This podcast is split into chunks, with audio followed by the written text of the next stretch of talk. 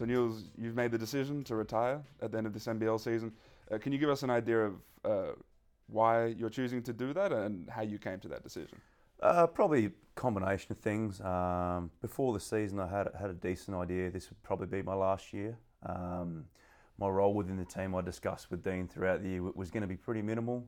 I basically signed to, to be a part of the team and help, you know, with some of the younger players who got coming through, like Krebs, Travers, KB, and a few other train-on guys. Kind of been a bit of a mentor for those kind of similar position guys. So it probably meant my, my actual playing time was going to go down but the stuff I was doing behind the scenes was going to be more important. And I felt, you know, probably last year was my last real active year of playing. I guess we had a bit of a tough year. I was filling a few holes. Now we've got the talent that I'm not necessarily required as much uh, on, on court. So, you know, swallowing that uh, pill was probably the hardest that I wasn't going to play. Um, but I guess that made the decision uh, in the last few weeks where I've really decided I'm, I'm going to retire now was, was, was pretty easy, really. Can you give us an idea of how difficult it is to swallow that pill and come to that realization that my playing days are over and I need to start making this transition?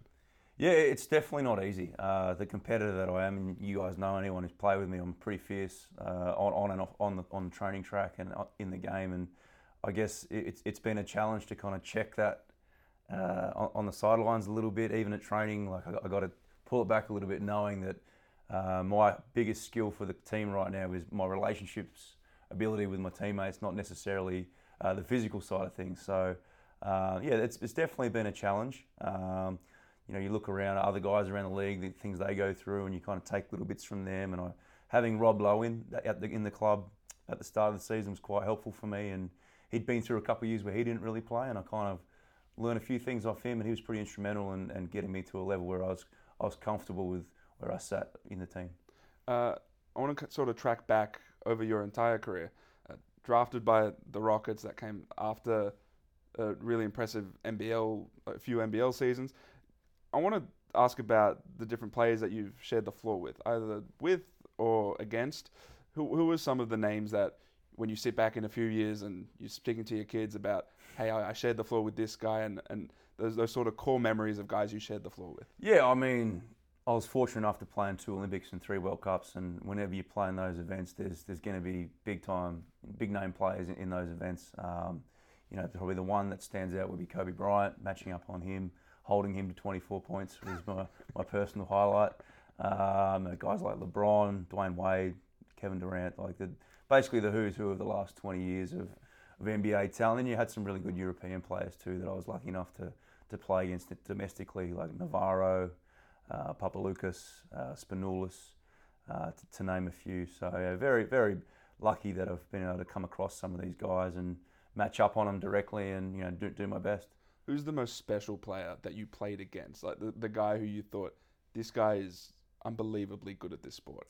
Yeah, the one that I've just left out there, and I'm glad you segued into that. I've, I've mentioned him a lot of times was Ginobili. Um, you know, I, I remember, you know, as a, when I was at AIS, he was one of the guys I used to love watching play, the way he slashed the basket, and one of the guys I, I, I would like to play like that, you know, and not quite to his level, but um, coming up against him in, uh, we played him in Beijing.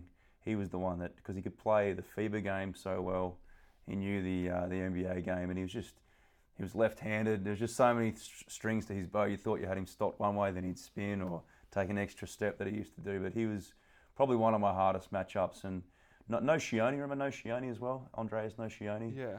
He, uh, I played, I matched up with him a fair few times in the Spanish league, and they were, they were good battles. He was kind of coming towards the end of his career, and uh, it was fun to play against him as well. So you say you never got to Ginob- Ginobili's level, but I don't know if enough people are aware of how good you were so early. So your first NBL season with the Crocs, uh, you averaged 16, 3 and 2 as a 19 year old. Now we talk now if a 19 year old is averaging that in today's NBL, that's a lottery pick. Did you have an idea back then that uh, of the extent of how well you were playing and that it could lead to the career that you've had? Um, it's a funny question because like back in those days, the NBA, you didn't really think about it that much. Like the only one kind of going was Bogut, yeah. and he was the best player in the world at under 19s. And we're like, well, that, that makes sense. So I was on that side as well, but I wasn't like the level that of announced that he had. Yeah. And um, I guess my my whole dream of playing basketball was to, to, play for Australia. I wasn't thinking about the NBA. The coverage isn't what it was today. And the kids now are just so lucky that the amount of uh, coverage it gets, they can watch it, you know, after school so easily. The access is incredible. We might have got one or two games a week. Uh, I, I guess I knew I was doing pretty well. I was in a bit of a small town, so there was a bit of small town syndrome up in Townsville. Like you're getting pats on the back, you're in the Townsville Bulletin every day, so you did get a bit of that start stardom. But as far as like what it could have done for me internationally at an early age, I'll never really know. And yeah, like I said, I'm just the kids now are so lucky, and they're pretty. They can be pretty appreciative of what they got. So you ultimately did get drafted, uh, and then you started a career in Europe. Uh, I consider you one of the sort of OG Australians in Europe. You and Dave Andersen are the two that come to mind. Uh, what went into the decision to go there, and then why did you stick there? Um, I guess I was kind of led to that decision by by Houston. They kind of felt, and no discredit to the NBL, the players at that time, they felt like I needed to go play in a in a, in a stronger league, I guess, yeah. and they deemed European leagues were better than the NBL at that time.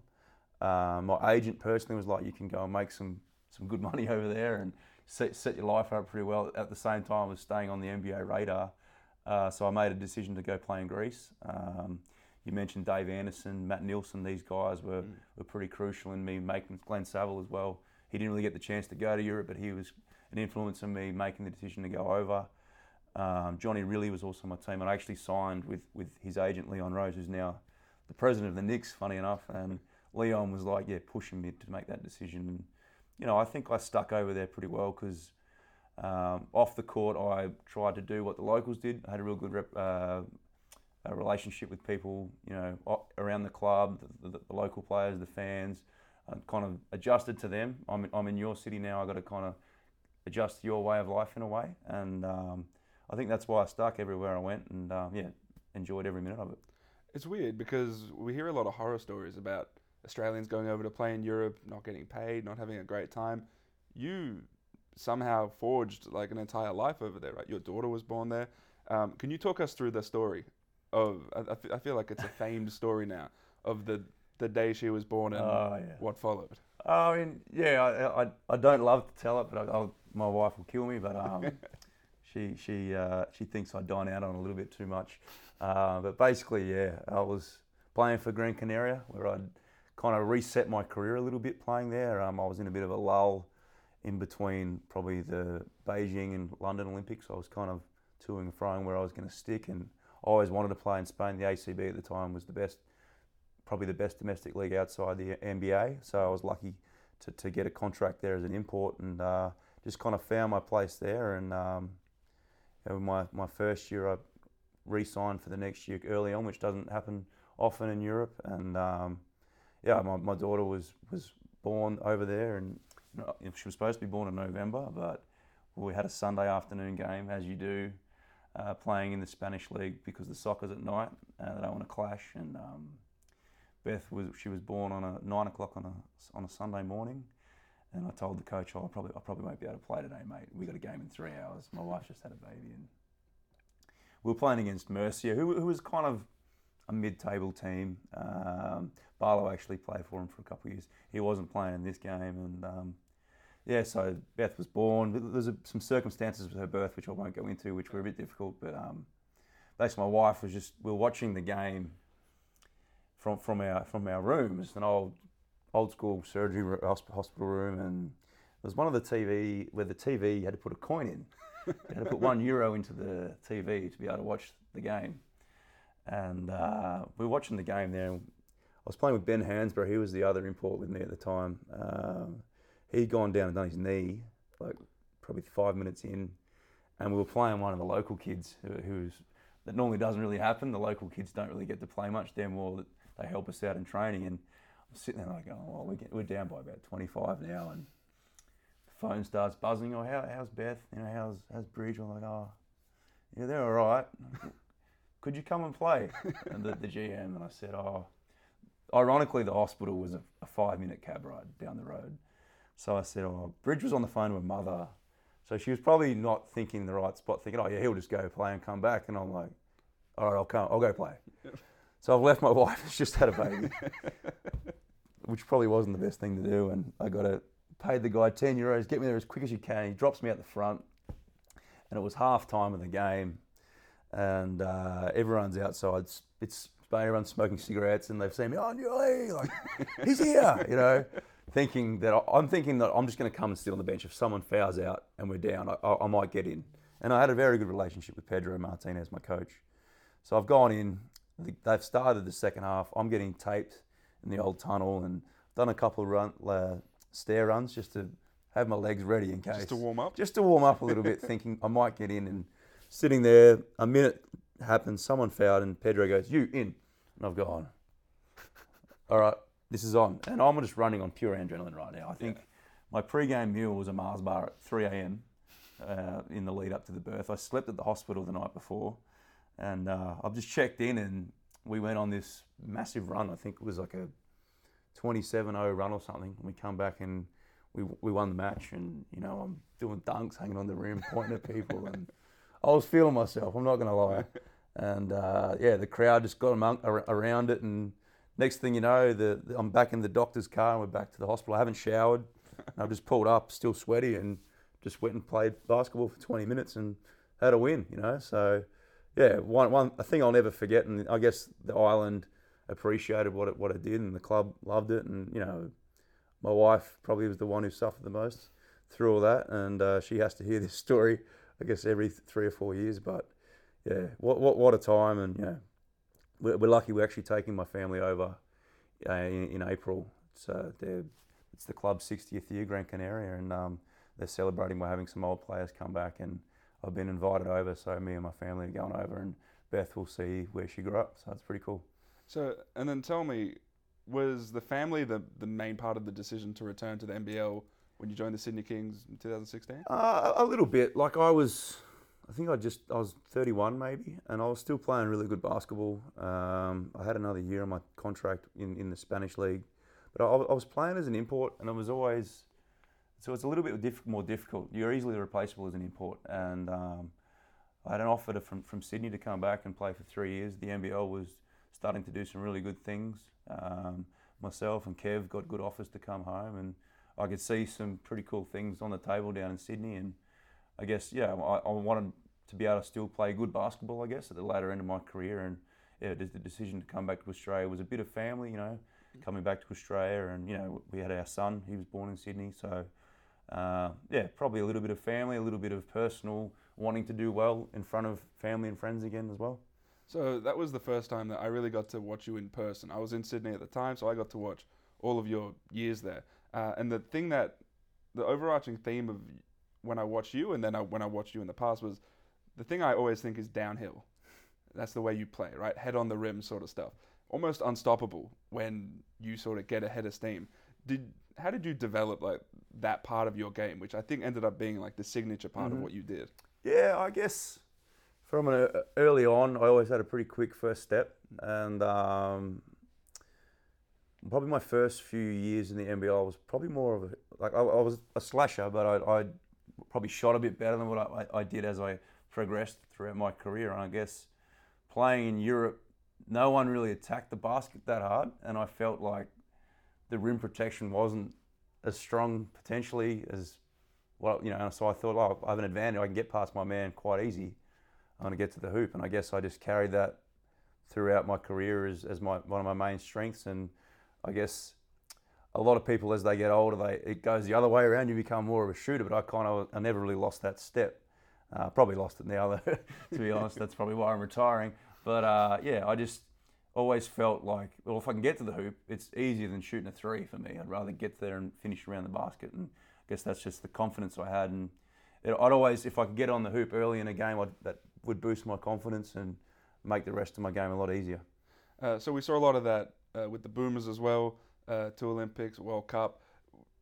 Can I ask about the current Boomers, the way you see them now? And I think a lot of people maybe take for granted those who paved the way. Mm-hmm. And I'm thinking about, you know, 2008, 2012, up to now. And what was it like when you saw all of those Boomers come into Hoop City that day? Uh, you know, you see Giddy and Dyson and Jack White and Landale and all these guys come in, and you sort of look and you think you were a part of the Boomers who paved the way, and this is what the Boomers are now. Yes, it's an interesting question. Like, um, I guess our our period probably myself, Barlow, uh, a few others. So we, we were in that like transition phase of when, like in the 2000, like the year 2000, they come fourth. We miss out and oh, we didn't even go to a World Cup in 01, I don't think. 02, sorry. And then kind of this new group is thrown together for Athens, and that kind of led through right through till till till Rio, I guess, when we hit the top four again. Um, we were just kind of like thrown into it, like you're playing for Australia, you know, and we didn't really have a whole lot of experience. And uh, I, I guess I, the way I look at it is we kind of helped, you know, the Ingles, the Millses, mm. Goulding, these guys who now are mainstays of the last few campaigns, kind of help them, Delly as well, um, you know, have the confidence, I guess, to play on the, the international stage. And, you know, in Rio, they, all those guys were kind of two Olympics in. And, you know, being a part of all that, I guess, uh, I'm, I'm, proud, I'm proud to be a part of all that and see where they've gotten to. But now, I guess the challenge is now we've got all these NBA stars. How do we keep the old school Australian mentality as a team together? And I think we've definitely got the veterans to do it, and just it's just a matter of the young guys picking up on it. And and, and I think that they've definitely got the chance to go and do that. Guys like Whitey and Josh, um, Dante, I'm a big fan of. It. He he gets the hoop, so he's my personal favourite boomer at the moment. But um, yeah, I, I think them guys have been around, kind of the older generation. They'll, they'll all learn how, what it, what it means and what the things you need to do, I guess. Um, but like from what I hear, the camp it's different now. Camp like we used to take our own knives and forks and plates and have catering come in and cook for us and these kind of things. Now guys just they got their own room and they kind of do their own thing and they meet at training. So, um, but I, I, might be wrong. I don't know how it all is, but I definitely think yeah we have a chance to still be a powerhouse in the world and you know maybe the World Cup was a bit of a blip, but you know we get a lot of our players back and I think we can definitely have a good push. I say we, I'm not playing, but I still feel you know I follow every game and I still feel like the, the team in Paris can get back up there. I think you can say we. The Boomers is like a family. I feel like yeah, you're forever part of that. Definitely, yeah, yeah. Um, speaking of the NBA, uh, it, it's become like a thing where every few years your draft rights get traded. so you get drafted by the Rockets, and then you get traded to the Lakers, and most recently you got traded to the Knicks. Um, what? Who tells? Does, does someone tell you this? it, how uh, do you know? The first time around, oh, I think I was playing. I went back. So I finished my first year in Sydney. I went back and played in Ike for like six months just a quick, you know, off season Athens, thing. Right? In Athens, yeah, yeah, Back in Athens where my first year. And that was fun. Took my family with me. And Tommy Garlepp used to keep a pretty strong eye, my old teammate Tommy. Uh, keep a pretty strong eye on all things NBA. So I guess he would see, I don't know, HoopsHype. What are the old websites that things used to come up on? Yeah. Twitter now, I spell X, what it is. And um, he would have he would have seen something through the night and whatever my rights, and he hit me in the morning. He goes, "You're a Laker, man." I'm like, like on WhatsApp. I'm like, what are you talking about? He goes, "Look at look at this." It's like, oh. So I hit my agent, uh, Mishko at the time, and I'm like, oh, Mishko, my rights just got traded to Lakers. What does this mean? He goes, ah, oh, this is nothing. Uh, you are playing here. Don't worry. I was like, oh, cool. Thanks for the support, man. and then the, the next thing happened was quite similar. I think I just had a message from someone. It might have been might have been my Twitter. I just seen all these mentions and yeah, I was like, oh, hang on, what's going on here? And it ended up being a bit of a joke. You know, I guess the New York people had some fun with it, and the NBL put me in a jersey, and yeah, I mean, it was, it's funny and all that, but it's a little bit like, oh, what could have been? But you know, I just said I'll be happy to sit courtside at a Knick game. That'll that'll do me. Um, now, over your domestic career, you've never won a title. Uh, now you're part of a Melbourne United team that I think has a very good chance at doing that. Uh, how much would it mean to you to walk away from your career with a championship of some sort? Yeah, I mean, I won one as a junior uh, with, with the Emus, and I was like, oh, this will just happen every year, I suppose. When, when I when I kind of came into it, and with Townsville, we went straight to the semis. So I was always felt like I was very close at, at the young age, and then of course you move to Europe where you know there's payrolls and these kind of things are on a different level, and yep. you know your teams like Olympiacos, Panathinaikos are just perennial, uh, Real Madrid, Barcelona. So if you can just compete with them, you've actually done quite well, and I guess make like the teams that I played for always made playoffs. That was always the, the goal. We managed to get to a third place a few times with my, my, Greek teams, and playing in Turkey the same thing. We played in the semis, and then uh, when I moved to uh, Gran Canaria, they hadn't even played in the playoffs. They were almost relegation when I got there. So we went on and we played in Barcelona in the semis, who who went on to win it. So um, I've, always competed for titles. Uh, it's not as if I've never been in playoffs and those kind of things, and the team went to a, Copa del Rey final and a Euro Cup final, which was never been done before. And Uh, that that was my Spanish team, and yeah, come back to the NBL and Sydney. We kind of were expected to do well, and things we started well and didn't work out my first year. Second year we had a lot of injuries. I think Kev missed most of the year, and the third year we got the Bogeyman. So we were like, oh, we're on here, and we made the semis. Uh, and then the following year, my fourth year was that was the year I think we, we when we had Will Weaver and uh, Casper Ware and everyone was healthy. Kickert, uh, Bogut, Jae'Sean Tate.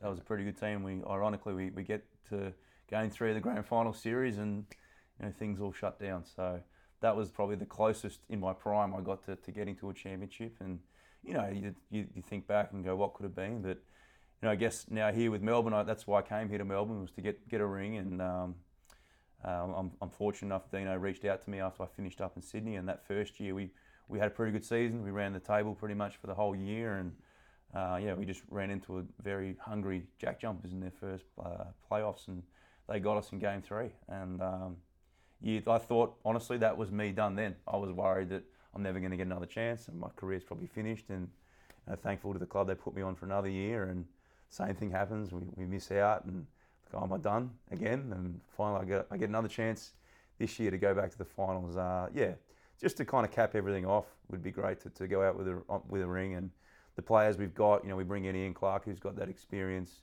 JLA's back. He's played in playoffs, won championships.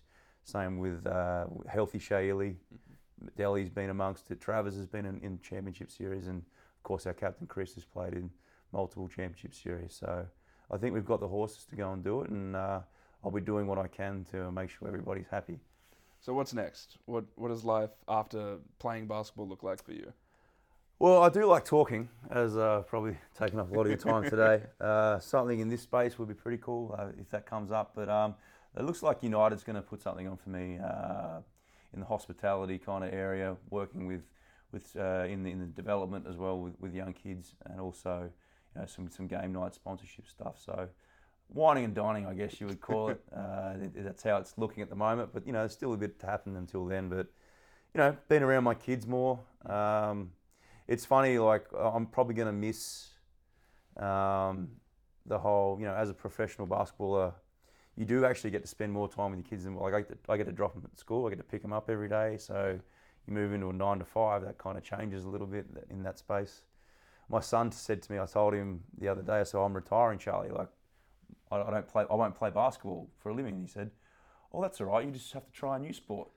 I'm like, Charlie, I'm 39, 38. Like that's that's not easy, mate. I know what you're thinking, uh, but you know. So being around my family, I'll start coaching him a little bit more, and my daughter, and you know, just that, those kind of things will, will happen as well. My, and my wife, Bridge, she's gone out and got her own job as well. So uh, we'll be prepared for life after basketball. Well, look, if we end up being colleagues, that'd be great. Uh, otherwise, congratulations on a very, very impressive career. And for your sake, I hope you get to finish it with a title. Thanks, man. Thank you for your time. Cheers. Thanks, Brad.